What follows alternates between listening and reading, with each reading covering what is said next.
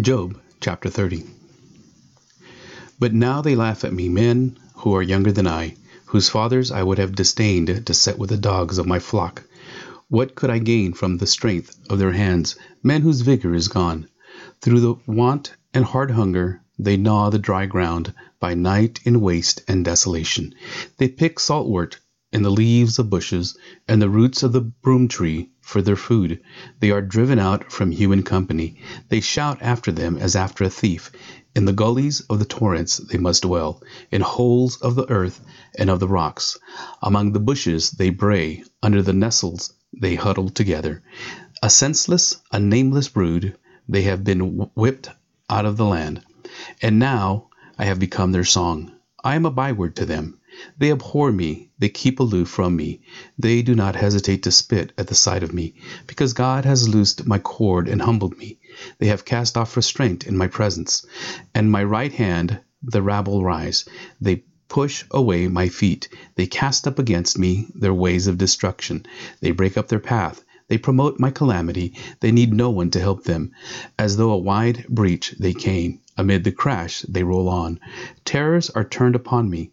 My honor is pursued as by the wind, and my prosperity has passed away like a cloud. And now my soul is poured out within me.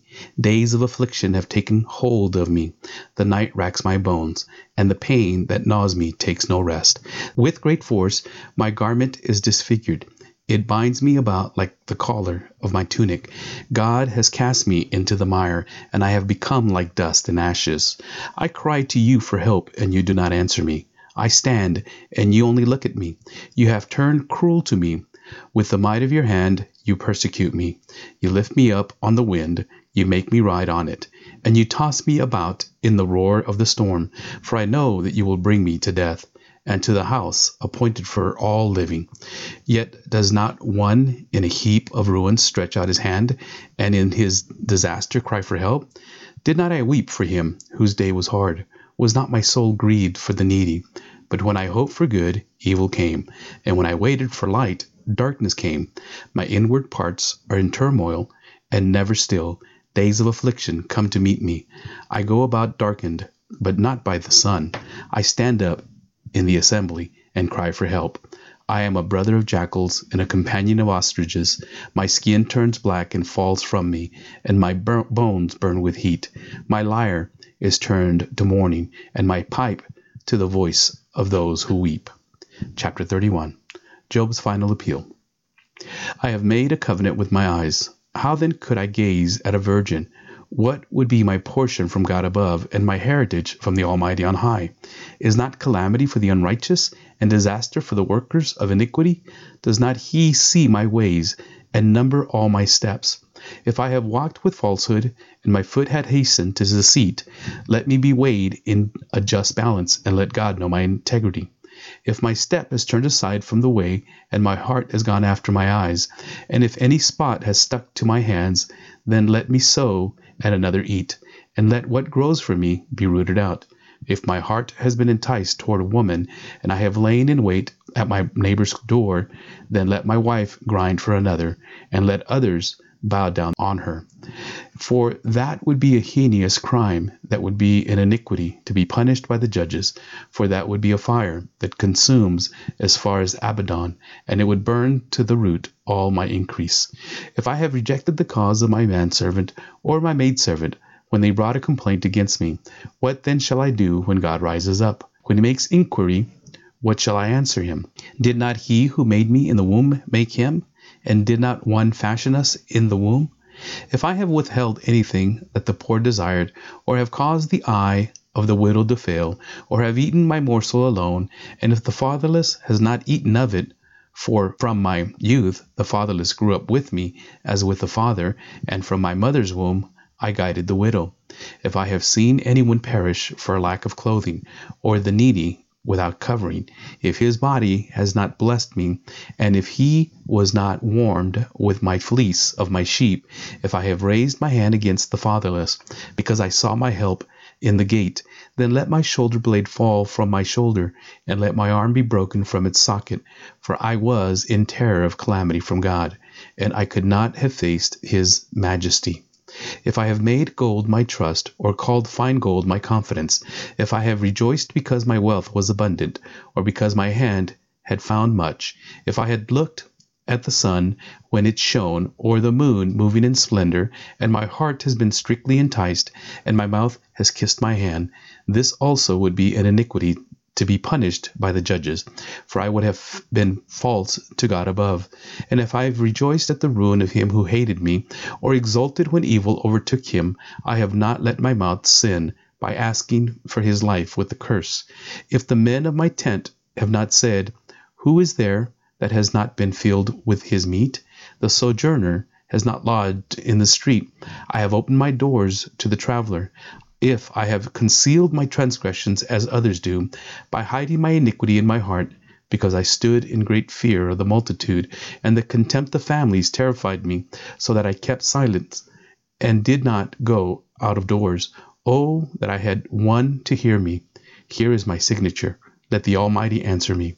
Oh, that I had the indictment written by my adversary! Surely I would carry it on my shoulder. I would bind it on me as a crown. I would give him an account of all my steps. Like a prince, I would approach him. If my land has cried out against me, and its furrows have wept together, if I have eaten its yield without payment, and made its owners breathe their last, then let thorns grow instead of wheat, and foul weeds instead of barley. The words of Job are ended. Chapter 32 Elihu rebukes Job's three friends. So these three men ceased to answer Job, because he was righteous in his own eyes. Then Elihu, the son of Barachel, the Buzite of the family of Ram, burned with anger he burned with anger at Job because he justified himself rather than God. He burned with anger also at Job's three friends because they had found no answer, although they had declared Job to be in the wrong. Now Elihu had waited to speak to Job because they were older than he. And when Elihu saw that there was no answer in the mouth of these three men, he burned with anger. And Elihu, the son of Barachel, the Buzite, answered and said, I am young in years and you are aged. Therefore I was timid and afraid to declare my opinion to you. I said, Let days speak and many years teach wisdom. But it is the Spirit in man, the breath of the Almighty that makes him understand. It is not the old who are wise, nor the aged who understand what is right. Therefore I say, Listen to me. Let me alone declare my opinion. Behold, I waited for your words, I listened for your wise saying, while you searched out what to say. I gave you my attention, and behold, there was none among you who refuted Job, or who answered his words. Beware lest you say, We have found wisdom. God may vanquish him, not a man. He has not directed his words against me, and I will not answer him with your speeches. They are dismayed, they answer no more, they have not a word to say. And shall I wait because they do not speak, because they stand there and answer no more? I also will answer with my share. I also will declare my opinion, for I am full of words, the spirit within me constrains me. Behold, my belly is like wine that has no vent, like new wineskins ready to burst. I must speak that I may find relief. I must open my lips and answer. I will not show partiality to any man, or use flattery toward any person, for I do not know how to flatter, else my Maker would soon take me away. Chapter 33 Elihu rebukes Job. But now hear my speech, O Job, and listen to all my words. Behold, I open my mouth. The tongue in my mouth speaks. My words declare the uprightness of my heart, and what my lips know they speak sincerely. The Spirit of God has made me, and the breath of the Almighty gave me life. Answer me if you can. Set your words in order before me. Take your stand. Behold, I am toward God as you are. I too was pinched off from a piece of clay. Behold, no fear of me need terrify you. My pressure will not be heavy upon you. Surely you have spoken in my ears, and I have heard the sound of your words. You say, I am pure without transgression. I am clean, and there is no iniquity in me. Behold, he finds occasions against me. He counts me as his enemy. He puts my feet in the stocks and watches all my paths. Behold, in this you are not right. I will answer you, for God is greater than man. Why do you contend against him, saying, He will answer none of man's words? For God speaks in one way, and in two, though man does not perceive it. In a dream, in a vision of the night, when deep sleep falls on men while they slumber on their beds, then he opens the ears of men and terrifies them with warnings, that he may turn man aside from his deed, and conceal pride from a man. He keeps back his soul from the pit, his life from perishing by the sword. Man is also rebuked with pain on his bed, and with continual strife in his bones, so that his life loathes bread, and his appetite the choicest food. His flesh is so wasted away that it cannot be seen, and his bones that were not seen stick out. His soul draws near the pit, and his life to those who bring death.